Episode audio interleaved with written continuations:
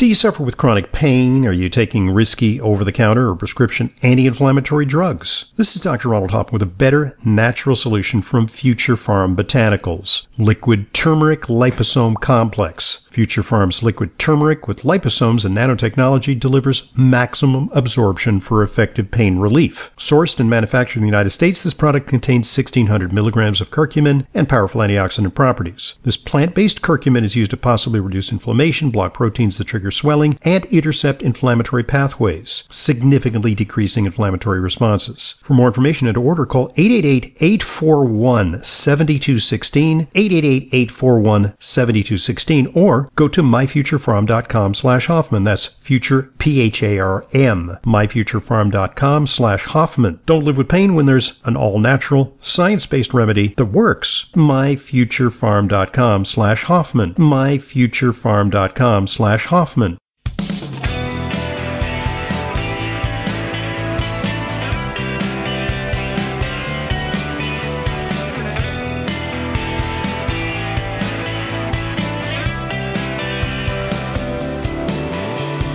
Welcome to today's Intelligent Medicine podcast. I'm your host, Dr. Ronald Hoffman, and it's our weekly Q&A with Layla, wherein we answer your questions. Questions come to us via radio program at AOL.com, and uh, I'm excited to see the weather you know, finally taking a little bit of a turn for the better. It's, uh, looks like we've Yeah. got warmer days ahead. Uh, Uh-huh. We may be out of the uh, spring uh, deep freeze. Mm-hmm. Uh, so I uh, could tell when I sneeze once a day.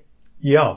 I'm getting ready to do some open water swimming. I just checked the uh, the water temperature is Really? approaching uh, 50 and change, about 50. In your wetsuit? In my wetsuit. Yeah, yeah. It's still too absolutely. cold. Yeah, Otherwise, yeah. okay. So uh, that that's going to be uh, you know the inauguration of the outdoor swimming season. Yeah. Uh, I'm going to write a review of a couple of books that I uh, read on uh, swimming. Mm. Uh, one is called uh, Why We Swim, uh, and another one is called uh, Because we used to be amphibian, a- amphibians. Yeah, the, well, we used to, you know, we came out of the water. Yeah. And so maybe there's some primal memory of that. But actually, humans sort of lost the ability to uh, to swim during uh, the also- Middle Ages. It's also the amniotic fluid. Oh, yeah, swimming, During right? great Swimming. Yeah. It's very primal. yeah. I find it very relaxing. I try to swim, you know, a couple of times a week. And Yeah. the outdoor swimming uh, is supposedly really good for blood pressure. It's really good for uh, pain syndromes, the cold water. yeah. Uh, It's so uh, n- I it's steel not myself stressing to your get in. joints or anything. Yeah. Some people wait till uh, you know uh, the Fourth of July you know, before they get in the water. It's like, oh, it's a little too chilly. Yeah. But uh, you know, I try to brave the cold water.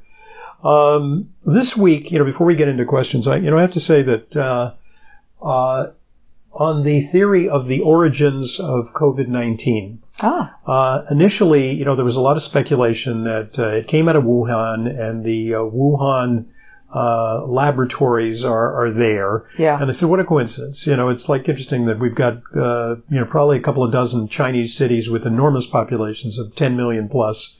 And yet, why is it that this emerged in Wuhan within yards of, you know, supposedly the wet market, uh, clo- you know, which is like a half a mile away from the Wuhan Institute of Technology Yeah. where they do these uh, experiments. And uh, I said, well, you know, that's circumstantial evidence, but you know, we have plenty of evidence of viruses, terrible viruses, developing in the wild, Yeah. like HIV. Unless you're a conspiracy theorist and you think it was cooked up by the CIA or something like that, I think that's a tin horn, uh, a tin hat theory. Mm. You know, that people think it was designed to eradicate the gays or the minorities, you know, some bioengineered uh, it just sounds evil. genocidal weapon, you know. So, you know, so I thought, well, you know, it, it could have been uh, escaped from the lab, but it's also equally plausible developed in nature. That is until I read an article uh, this week by Nicholas Wade. And Nicholas Wade, I remember the name very uh, well because Nicholas Wade wrote a whole lot of the science columns in the New York Times. He was a prestigious science writer Mhm. and uh, not a guy who's uh, carrying, uh, you know, uh, a chip on his shoulder uh, to attack the administration or to attack Fauci or something like that. Mhm. Uh, but in very, very scientific terms, and I'll send you the article if you haven't Please already do. seen it. Yeah. Um, you know, I have to say that uh, from my limited understanding of molecular biology and genetics, what he says makes an awful lot of sense. because uh, there was something called gain of function research, abbreviated GOF. Yes. And gain of function ostensibly is designed to help us see what might happen. You know, in other words, let's, you know, play around with viruses and see what, what's the worst case scenario. So at least we can be prepared. And that's the scientific rationale for that. But it is tinkering in a very dangerous way. So what they did Yeah. was uh, they banned gain of function research in the United States Yes. with a loophole. Yes. The loophole was unless specifically authorized by the head officials of the National Institutes of Health, Ah. who happened to be Francis Collins, who's head of the NIH, Mm-hmm. and Anthony Fauci, who's that's his bailiwick, the National Institute of Allergy and Immune Yes. Diseases. Yes. He's an infectious disease guy. Yeah. So he had to know that research was being offshored to the Wuhan Institute of Technology. And uh, Nicholas Wade really documents how uh, potentially shoddy the precautions were there. Uh, this is a level four pathogen, which really is very dangerous. Yeah. And they were using level two and three precautions, which are not really, a lot of people feel weren't adequate to contain a breakout. Mm-hmm. Also, they investigated the wet market theory, and even the Chinese admitted that they, were, they couldn't find it in any of these animals. Yeah. So they said, well, you know, they, it, maybe it came from the bat caves, but the bat caves are 1,500 miles distant. Da, da, da, And da, you da, would da, da, see- da, da, da. Yep. You would see like a gradual evolution of like a local outbreak in the Yes. Mm-hmm. mountains somewhere where the caves are. No, none of that. It, it almost sprang de novo from the Wuhan region affecting lab personnel. Now, we can investigate that, but the Chinese won't let us. No, they Records are not accessible. Right. You can't talk to the people. Right. Uh, WHO even said we tried, but we didn't get an answer, and it's not our job to push them further. So Oh, that's The other thing unfortunate. is if you examine the structure of the virus, and this is like way beyond my pay grade, but Nicholas Wade is an experienced science writer, and he writes about a couple of th- features. Mm-hmm. Is the coding in the virus? There's DNA is a code, and it's like writing, you know, computer code. Mm-hmm. The coding is the kind of coding that laboratories use to synthesize amino acids and not usually found in nature.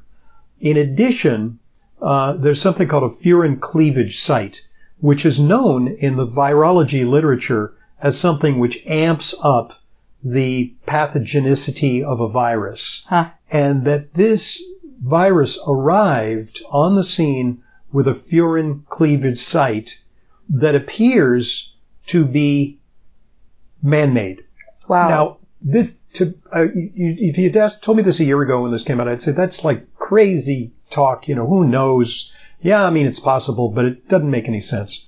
I have to say that I am now firmly o- of the belief that this was a lab accident, and you know, which lays a lot of responsibility at the doorstep of the Chinese. yes. But it does implicate uh, the highest echelons of the NIH who knew about this. Yep. And they, so you may say, well, why aren't a lot of virologists pointing this out? They are afraid to speak out about this, even if they believe it's the case, because they're subject to grant approval. Yes. They may get their lifeline pulled. Mhm. They know it's not a PC thing to say. Another thing about it is the political dimension of this is Trump was always talking about the Wuhan virus and the China virus and China, and a lot of people were, whatever he says, we're going to repudiate. of course. So, you know, if he says everybody get a vaccine, nobody's they're going to get a gonna vaccine. You know, it's like they weren't going to get the vaccine if Trump said to get it, but now it's Yeah. like okay. But look, he he w- uh, say what you want about him is that sometimes th- he could have been right about some things, Sure. you know. And so let's not put a Absolutely. political spin on it, Mhm. and you know, let's look at it objectively. Mhm. And uh, you know, I think it's. Really, really important to conduct uh, congressional hearings and investigations. It'll probably come to nothing Yes. because the Chinese have completely clammed up about this. Yeah. So you know, I'm I'm. It's just dismaying to see that in this day and age, this this thing that's killed millions of people, uh, you know, over a half a million people in the United States. Does Nicholas Wade also mention in the article, and I can't wait to read it now, uh, about uh, our tax dollars going to fund that research Oh, yeah, yeah. because it was via NIH and yeah, so yeah, forth? yeah. It's your tax dollars at work, Yeah, we paid for this. right? Right.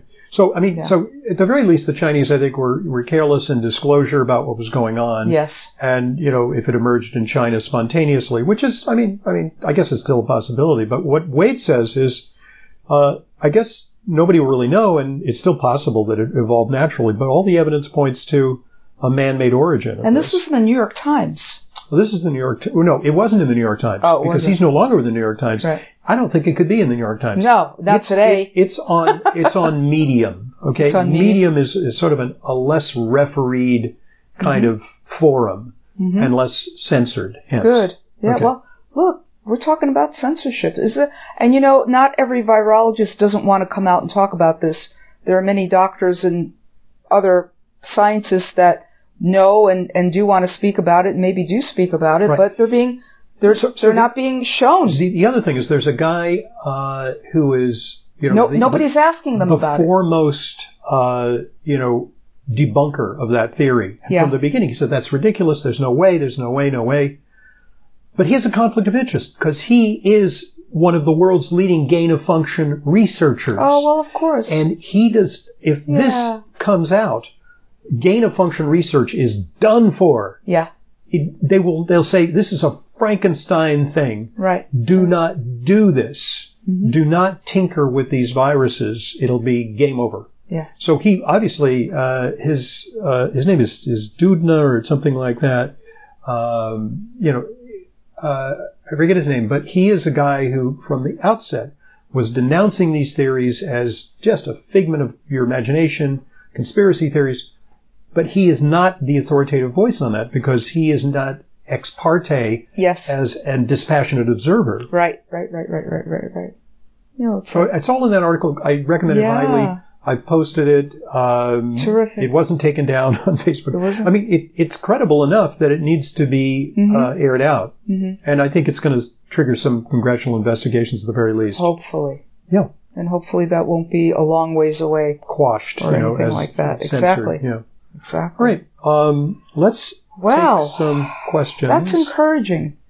encouraging that at least some. Yeah. We're, we're getting sunlight is the best disinfectant. We Yeah. need full disclosure. The Chinese aren't helping, but we need to drill down. Right. Right. Right. Right. Right. Okay. Now, on that note, On to more how, how do we prosaic follow things. that? How do we even follow that? Let, us have a question on excess mucus. Let's have exactly. Speaking of, wait a minute, wait, Wait, a minute. This is from Karen. Uh, Dear Dr. Hoffman and Layla, thanks for all the great shows. I listen every night when I cook dinner. That's a great time to listen. I listen to a lot of things, especially a lot of talk radio, making dinner. I have IBS with constipation, IBS-C, and also show some methane production on a SIBO test. That's usually the pattern on the SIBO test is, Yeah. you know, you get hydrogen production with the diarrhea form and you get more methane production. Yeah. My stomach has been very bloated for years. A few days ago, I started a two week course of Xifaxan. I have read that the protocol for methane predominant should also include flagyl. Possibly. Okay, possibly. I asked to have that added, but my doctor said he doesn't like to administer due to nausea and a metal taste in my mouth, and that Xifaxan alone is appropriate for all the SIBO types. no, it isn't. Ah. He's not an expert on SIBO. Okay. He also said that if I still have issues after two weeks of Xifaxan, he would put me on Augmentin. Is No, that correct? No, no. Oh, Karen, I'm glad you sent us this I, am question. not, I'm not happy with that. Uh, Yeah. You know, I, you know, I have to say, I, I need to talk to that gastroenterologist and see where he gets his information because, I mean, if, if, unless he knows something that I know, that's not a good way to go. Um, I have to tell you that, um, uh, I rarely take antibiotics. I think the last time I took it was 25 years ago, but I have very, very bad, chron- uh, very bad sinusitis yeah. uh, and it was Thanksgiving, and I wanted to ex- expedite that before I went to uh, on a trip, Hmm. and I took some Augmentin. And Augmentin, I mean, I guess it would work for IBS-C because it gave me the worst case of diarrhea. Within, I took Hmm. Mm. about three pills, and I said I'd rather have the sinusitis than this. It was horrible. Yeah. Oh, Um, boy. Oh, my. So I, you know, you- Yeah. you- do you want uh, severe diarrhea? It, it's not, it's not a great drug. Hmm. Mm-hmm. Um, so, yeah, I mean, I think uh, for methane predominant SIBO, uh, you might try uh, this, which is I happen to have a sample in my desk here, oh, a yes. Trantil, which A is Trantil, for, yeah. Uh, it has uh, something called uh, quebracho, which is uh, an herb that is helpful for IBS and actually may help methane predominant. Uh, is SIBO. that something on the cartel list for? yeah, you got to go to Sinaloa to get it. You know? It's like uh, there's a it, it, if you wait at the tunnel on the on the border, you know you'll get some quebracho. Uh, Ah. quebracho. Um, it, yeah. So um, yeah, it but it it's I think you're right. It's a Latin American, I think Peruvian thing. Mm-hmm. Uh-huh. You know. Um, but for methane predominant SIBO, uh-huh. uh, generally, uh, I guess you know flagell could be used, but um, what is uh, you know what's what's the best for methane predominant SIBO? Um, it's um, it's tricky. It's tricky to uh, treat.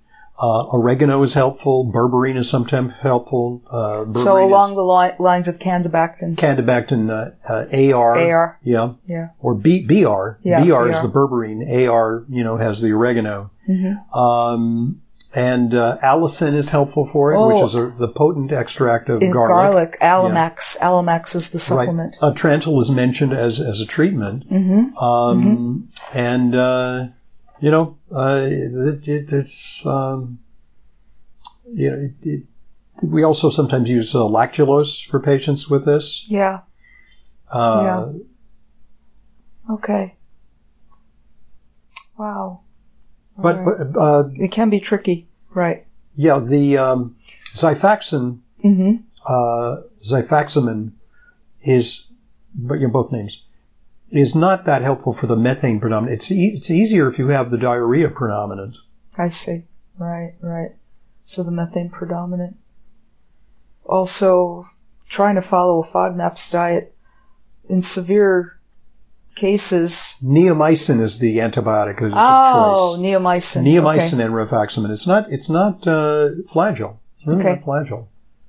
Okay. okay. Fla- Yeah, I think the guy's got mixed up. He's got it mixed up with the uh, diarrhea predominant. hmm Um, so You know, isn't that more common though? The diarrhea Yeah, predominant yeah. Well, than the constipation It's hard predominant. to say. I mean, so many people. You look at the laxative counter in the drugstores. It's like you know, it's like forty feet long. You know, you've got so many. Well, that's different true. Things. So many Americans suffer from. Uh, So maybe it's just not run of the mill constipation, but an IBS type thing where it's constipation predominant. I never thought of it that way. yeah, so many reasons for constipation It could be sort of you know musculature problems, you know, Yeah. lazy bowel syndrome, kind Not, of not eating white rice every day, followed with a lot of cheese and Yeah. raw nuts and, too many a banana. bananas. Yeah, right. That's the and br- stuff. Lots of diet. black tea, lots and lots and lots of black tea. right. Okay. It's like you're eating a brat diet. Of course, you're Right. constipated. Even Okay. chamomile's constipating. Because it slows everything down. Yeah. It slows everything down, yeah. It's, it's, Thank so you, it's, it's- Karen. It's, it's neomycin. It's That's- neomycin. Yeah. So that's the one to take if the Xifaxan doesn't work. You add- you After take two them in weeks or so. combination In sometimes, combination, maybe the Xifaxan is more for the Right. diarrhea right? predominant. But then you instead know, of just the- because you have, you know, that may not be the cause of your constipation. It may not be a dysbiotic. It could be a functional, Functional. motility Right. issue. Mm-hmm. So it's worth it to get a motility uh, study Yeah. The or something. future for severe constipation, I think, is they're going to have intestinal pacemakers. You know, like they have heart pacemakers. Things That's that- amazing Yeah, to me. but That's that- just things wild. that stimulate the uh, peristalsis. All right. We've got a couple of vaccine questions, Dr. Hoffman. Is- No. yeah, yeah. Okay. Uh, uh, one from, let's see here. From one from Maddie and one from Judy. Let me read Maddie's first. I'm on the fence, Dr. Hoffman, of whether to get the COVID vaccine. I'm a 73 year old female in good health, except for some high blood pressure. I'm on a non AFib arrhythmia. I have a non AFib arrhythmia, and I'm taking metoprolol. I'm very reluctant to get the Beta blocker. vaccine. Yeah. And I'm, you know, Well, you know, I have to say, I mean, in this age group and with those risk factors, uh, the vaccine may make sense. yeah. Uh, unless you're a hermit. I mean, if you're really totally a hermit, then She's out in society, and Okay. that's why that's part of the reason for Okay. asking her Well, question. Yeah. So Yeah. so I, you know I don't think the vaccine is is dangerous or inappropriate. I mean, Mm-hmm. um, I think we still have some concerns about the vaccines. Yeah, But by and large, they're amazingly successful. So much more successful than flu vaccine. yes. And uh, the side effects. I mean, although there have been some really terrifying cases with the Johnson and Johnson vaccine, and uh, with all the vaccines, there have been Yeah. some things. Right. Uh, and maybe it's being suppressed and not reported enough. But I don't see people dropping like flies. with Yeah. this. Uh, and that alludes to Judy's question. I just took the Johnson and Johnson vaccine last week, Okay. but I just heard the news about the blood clots, and I'm concerned. I'm Yeah. 62. currently taking That's- warfarin. That's the second question, right? yeah, Okay. this is the second question. I'm 62, currently taking warfarin. For And I'm- atrial fibrillation. Don't know. Okay. And I'm wondering if it would be wise to check on my INR Oh, no. every couple of days in the No, next few No, weeks. no. It, the, Since J she and, just the took J and the J J&J. vaccine. It's likely that this problem will emerge of uh, uh, vaccine-induced thrombocytopenia. Uh, that's where your platelets drop, but simultaneously uh, you have blood clots. So it's like the worst of both worlds. You have Hmm. Oh, my. thin blood and too thick blood simultaneously. It's disastrous, and the blood clots can occur in your cavernous sinus of the brain. Uh, this uh, usually emerges in younger individuals. You know, Mm-hmm. the typical patient is, but you know, the 30s or 40s.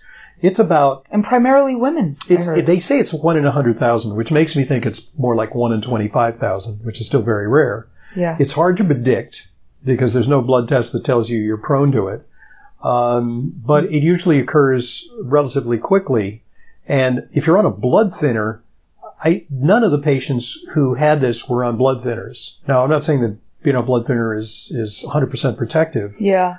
but uh, it probably doesn't have that much to do with it. Mm-hmm. Um, because Mm-hmm. using a blood thinner is counterproductive in that condition because you're already too much bleeding. You're clotting and bleeding at the same time. So, especially with heparin, there are people who have antibodies against heparin in this Yes. case, and heparin is uh, disastrous. So they actually use uh, immunoglobulin, IV, IG, im- uh, IV immunoglobulin Mm-hmm. Yeah. treatments for that condition.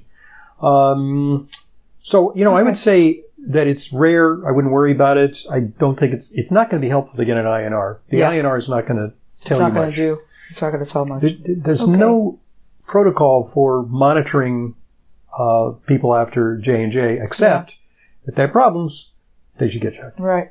Well, you know, we take these these questions in order of when we get them, and we're we're kind of three weeks behind, and at this point, Judy should be out of the woods, Yes, hopefully. So that would be good, yes, yes. Exactly. since this came to us uh, middle of April. Well, you know, or so, so. do we ask, do we adequately address the first question? The first question is Yeah. which vaccine did that? I mean, is what is it about? It, it's sort of like should I take the vaccine? And the answer is uh, it's a risk benefit equation and it's a personal choice. If you feel that there may be some long term consequences of taking the vaccine that have not yet been uh, divulged, Yeah. I mean, it's not completely unreasonable to think that. But as more and more people get the vaccine and we're seeing less and less problems, we can't really uh, point to the vaccine as, um, th- you know, in some way, some disastrous Mm-hmm. problems. We have a very thoughtful question about the vaccine. This comes from from Kathy. Um, I understand that the Pfizer and Moderna vaccines are mRNA, meaning no actual full virus, just proteins from the COVID virus. So there is no chance for infection as there is no full flu, uh, there is no full virus present. But since it's just proteins, the immune response may not be that effective.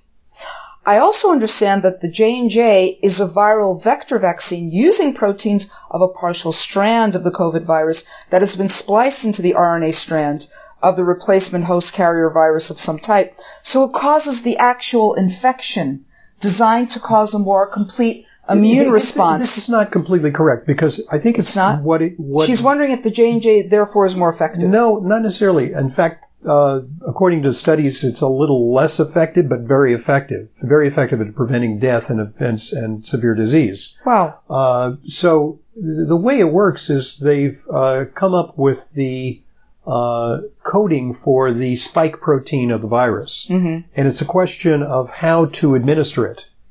And uh, they can administer it as uh, DNA, or they can administer it as RNA. And the Pfizer and Moderna are RNA encapsulated in a liposome, literally like a liposomal, you know, like liposomal vitamins. It's Yeah. like, you know, they encapsulated it so it gets into the cell. Yeah. And the other one is I'll use a virus to to uh, gain entrance to the cell to inject some DNA into the cell so that the uh, immune system starts to react against the viral uh, protein. So it's it's actually you can't say that the Johnson and Johnson or the AstraZeneca, uh, which make use of, of adenoviruses as a kind of a um, uh, I, I call it like a lunar module, you know, to introduce Yes. you know, it's to like take it to the surface of the Yeah. cell and inj- and have it land on the cell and inject it into the cell. That's the vehicle. Um, the information is similar because it's all, it restricts to the spike protein. So some people argue that if you have the virus, you have more complete immunity because you have immunity to not just the spike protein, but all parts of the virus Uh huh. um, the viral capsule and so Yeah. on. Uh, whereas with the, the vaccines, you only get the spike protein. Mm-hmm. Uh, that remains to be seen. That remains to be Yeah. seen. Uh, you know, so hypothetically, a natural case, a mild case of COVID, should confer more protection uh, than the vaccine. Well, that, that's the other part of her question. Also, how does an actual exposure and immune response to the actual COVID infection not result in permanent immunity? Shouldn't the immune system now recognize the signature of the virus and prevent reinfection it- for life? It mostly should, but some people, and I think there have been some outliers, uh, where it is claimed that people can recatch COVID. right. Now, why did they recatch COVID? Has, did they catch a variant that their immune system didn't Is it recognize? due to mutations? or that's what, yeah. was the testing faulty? Because they test you with a nasal swab, and the nasal swab may mean that you have some particles in your nasal passages. It doesn't really test for infection. Right. It tests for genetic material. presence of like, Presence of and they infection. amplify the genetic material so much that you may have, you know, inha- inhaled a few like particles that are so the test is so sensitive that it picks it up. So I don't know. Uh, some of these people who have these positive PCR tests feel a little sick. Some of them, it's unbeknownst to them. Are they really Yeah. infected? But there are people who apparently I may have gotten reinfected, or maybe they just have residual carriage of, of the uh, of the RNA. hmm Uh, It, this is a bit of a gray area, and it's a controversial area. Yeah.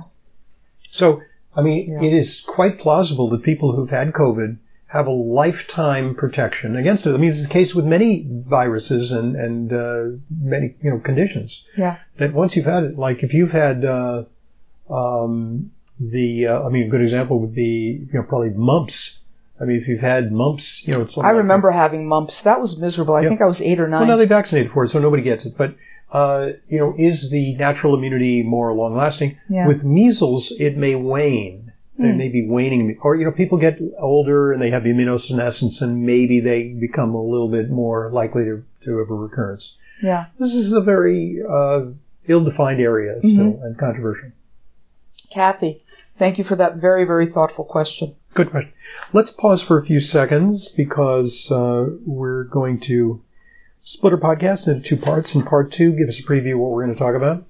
Oh, I'm a 39 year old African American female. I have a decline in my white blood cell count. And so does my mother. Mhm. And we'll start there. Good. All right. I'm Dr. Ronald Hoffman. It's our weekly Q&A with Layla. Radio program at AOL.com is the destination for questions. Please send us questions. We appreciate your input to the program. And as always, we'll endeavor to answer as many of them as possible, as quickly as possible, as time permits. We'll be right back.